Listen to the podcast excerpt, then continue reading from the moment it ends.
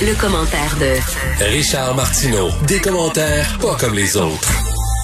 Bonjour Richard. Hey Mario, je viens de voir la vidéo de l'année, ma vidéo de l'année. Ah oui, laquelle? Écoute, il y a quelques minutes, c'est un appel, une vidéo de Valérie Plante où elle dit aux gens, bon, de profiter euh, du temps des fêtes pour aller patiner euh, dans les Ah oui, parcs mais de ça date d'hier ou avant hier. OK, oui, oui. et, elle invite les itinérants. Allez patiner. Les, les sans-abri à aller patiner. Je sais pas, moi, c'est les, des itinérants avec des patins, j'en, j'en ai pas vu beaucoup dans ma vie. Ça date d'hier, avant hier, je viens de le voir. Je viens de voir ça passer, c'est drôle en maudit. Il y a des sans-abri qui pourraient aussi aller faire Ah, du patin. hey, ben oui. Richard, on l'a. On l'écoute. Ok, oui. Vous savez, en même temps, là, c'est dur pour tout le monde, la pandémie. Et si on est capable de créer un environnement dans un parc où justement tout le monde pourra y aller, parce que euh, faut pas prendre, faudrait peut-être pas sous-estimer qu'il y a peut-être des, des, des personnes en situation d'itinérance qui pourraient apprécier d'aller patiner eux aussi. Eh bien, pourquoi pas? Ouais, ouais, c'est ça. Non, j'avais vu ça, puis ça m'avait étonné, mettons. je, vais, je vais dire étonné, je vais utiliser ce verbe-là. oui, étonné. Bon, ben, euh, généreuse, Madame Plante, avec tout le monde, soit bon et heureux, et voilà. Ben oui, ben oui. On les voit souvent avec leurs patins, euh, ben oui, attachés là, sur l'épaule, accrochés euh, sur l'épaule, ben oui. Tu trouves que l'année finit mal pour le docteur Arruda? Ça finit mal, ça finit mal. Écoute, déjà en commission parlementaire, euh, c'était pas particulièrement génial. hein. Je le rappelle, lorsqu'on lui a demandé, est-ce que vous avez alerté en début de pandémie les autorités en disant vous devrez euh, renouveler votre stock de masques et de matériel de protection, regardez combien il en reste, combien vous en avez en stock et tout ça. Il s'en souvenait pas. Il s'en souvenait pas. Selon moi, c'est la première chose qu'un directeur de la santé publique doit faire. C'est bien ça, s'assurer est-ce qu'on a le stock nécessaire. Il se souvenait pas avoir passé ce message-là. Mais là, un des derniers clous qui a été planté, là, euh, j'en parlais euh, il y a quelques jours avec, euh, ben, en fait hier avec euh, Vincent, c'est c'est le texte de, de Thomas Gerbet dans, dans Radio C'est Canada. un militant, ça, hein? Radio-Canada. C'est un militant de Radio-Canada, là. C'est pas un journaliste, ça. C'est un militant de, mé- de mémoire, là. Oui, oui, ben il y a, il y a Ah, c'est un journaliste aussi? OK, OK, OK, OK, OK. C'est nouveau pour moi. Je te, je te militant permets de nommer son nom Radio-Canada, dans, je te permets de nommer son nom dans mon émission, mais c'est une fois. OK, that's it. Je, je, je- Plus, deux- je- plus une deuxième, là. J'ai mon. Joker. J'ai mon Joker, là. Alors, alors, lui a fait quand même une enquête minutieuse. Il a passé à travers 2000 courriels, Mhm. rapports de réunions, etc. Mais tu vois là-dedans la chronologie de la crise du masque euh, au Québec, pourquoi on a manqué de masques et tout ça, et ce n'est pas c'est pas super bon pour un docteur Arida. C'est assez dévastateur. Écoute, le GG. Mais ça avait sorti à la commission parlementaire, là, le, sais, qui savait pas. Il fallait, qu'il fallait commander du matériel en, en- janvier, là, en février, mais avant que la cohue mondiale vienne, ça, tu comprends, créer la rareté. Ben écoute, j'en ai deux, là. J'ai deux, deux, deux trucs, là. Le 9 mars, dans une réunion du comité de gestion du réseau de la santé, euh, il a dit qu'il n'y avait pas de contamination active au Québec, alors que le premier cas au Québec a été déclaré le 27 février, soit dix jours avant. Il y, avait un cas au Québec qui avait été déclaré, il y en avait au Canada. Ça commence au Québec, il a dit il n'y a pas de contamination active, Ouais. aucun problème. Autre chose, euh, il a dit aux Québécois de pas porter de masque, on s'en souvient.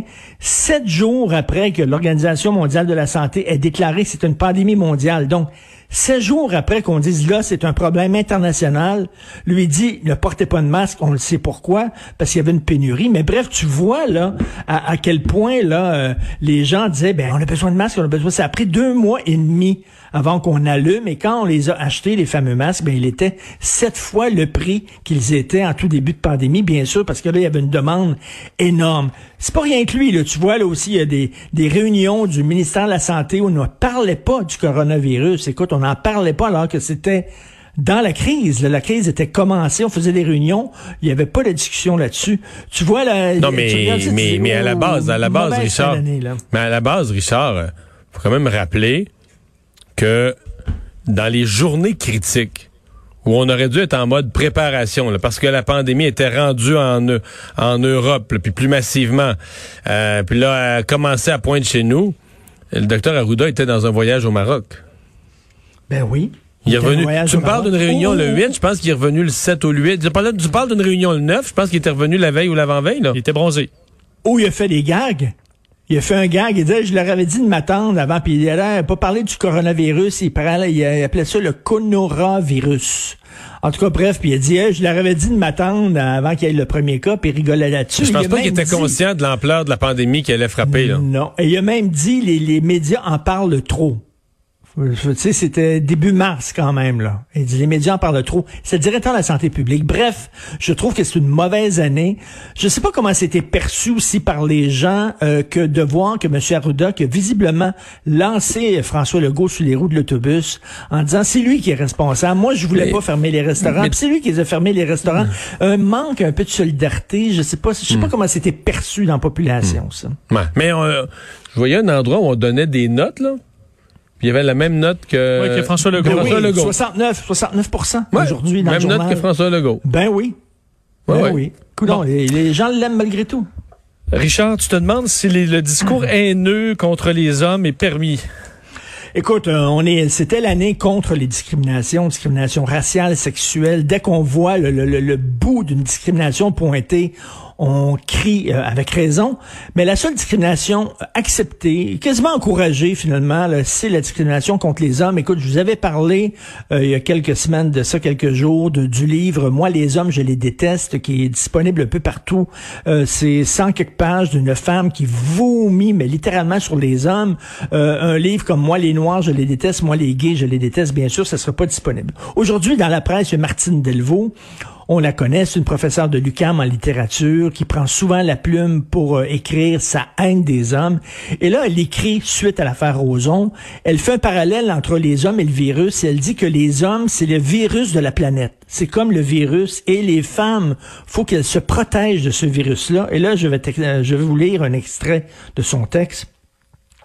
Nous porterons des masques pour nous protéger de toi, homme. Nous resterons à deux mètres de toi. Nous nous laverons les mains pour nous débarrasser de toi. Et là, elle dit, mais ça n'a pas de sens. Ça fait vraiment, là, tout comme on doit éradiquer le virus, il faut quasiment éradiquer l'homme parce que nous sommes tous des Gilbert Rozon en puissance, bien sûr. Je trouve que ça n'a pas de bon sens, là. comment ça se fait qu'on accepte? C'est un discours. Parce que là, elle parle pas de. Gilbert Rozon ou de, elle parle des hommes en général, de tous les hommes. Elle parle des hommes en général. Les hommes en général, on est un virus et les femmes doivent se protéger de ce virus-là, garder leur distance de ce virus-là, parce que c'est un virus dangereux et potentiellement mortel.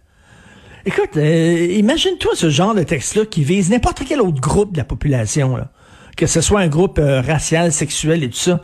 Je, premièrement, un journal ne passerait pas ça. Un journal ne diffuserait pas ça, ne publierait pas ça. Mais là, les hommes, il n'y a aucun maudit problème. On est un virus. Bref, je trouve ça assez assez particulier. Moi, j'ai j'ai j'ai un gars, je l'élève avec euh, avec des bonnes valeurs. Puis écoute, beaucoup voyagé, Mario. L'homme québécois, là.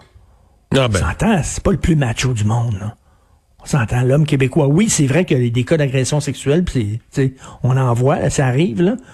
Mais l'homme québécois est pas particulièrement épouvantable. Bref. Mais ça passe. Mais c'est vraiment Ça ça. passe. C'est est-ce qu'on est-ce qu'on diffuserait même là, un message équivalent? C'est la question que se pose certains. Euh, tu veux parler des conservateurs? Sondage léger ce matin qui montre en tout cas au Québec une une légère hausse. Moi, j'ai plus dit que Aaron O'Toole est revenu chercher l'espèce de base naturelle des euh, des conservateurs qu'ils avaient perdu à la fin du mandat d'Andrew Scheer. Ben, il doit être un peu, il doit être un peu euh, sonné quand même, Justin Trudeau, le dépenser comme ça. Est-ce que c'est quoi? Est-ce que les gens se sont rendus compte que c'est bien beau dépenser en temps de pandémie, mais qu'il y a une maudite limite, puis qu'à un moment donné, il va falloir atteindre un équilibre budgétaire et ou le plan de sortie euh, de crise. Mais il est quand même en avance. Il est quand même premier au Québec, il Justin est quand même, il Trudeau. est quand même premier, il est quand même premier, mais il y a une remontée. Est-ce que c'est, est-ce que c'est son, sa profession de foi sur la langue française de Aaron O'Toole qui était vraiment très touchante, puis je pense qu'il était sincère. Est-ce que c'est ça qui l'a aidé à remonter? Euh, toi, tu dis qu'il y a rien qui, il y a rien qu'arrêter comme de la, arrêter le, Non, le- non, non, le- c'est des, c'est une la vraie descente, remontée. la chute du parti. C'est ça. euh, Mais c'est-à-dire qu'il y a une base conservatrice plus naturelle. Les conservateurs, si tu regardes les dernières élections sous Stephen Harper, c'est souvent ça, là, autour de 20% des fois moins 1, moins 2 quand ça va mal, des fois plus 1, 21, mais c'est ça la base. Et je pense au dernier sondage, il était-tu rendu à 14 ou même 13, quelque chose du genre, où là, tu dis, oups, là, la, la- la fin d'Andrew Scheer, l'arrivée de Renault Tool qui était pas connu, tu dis, y a quelque chose qui...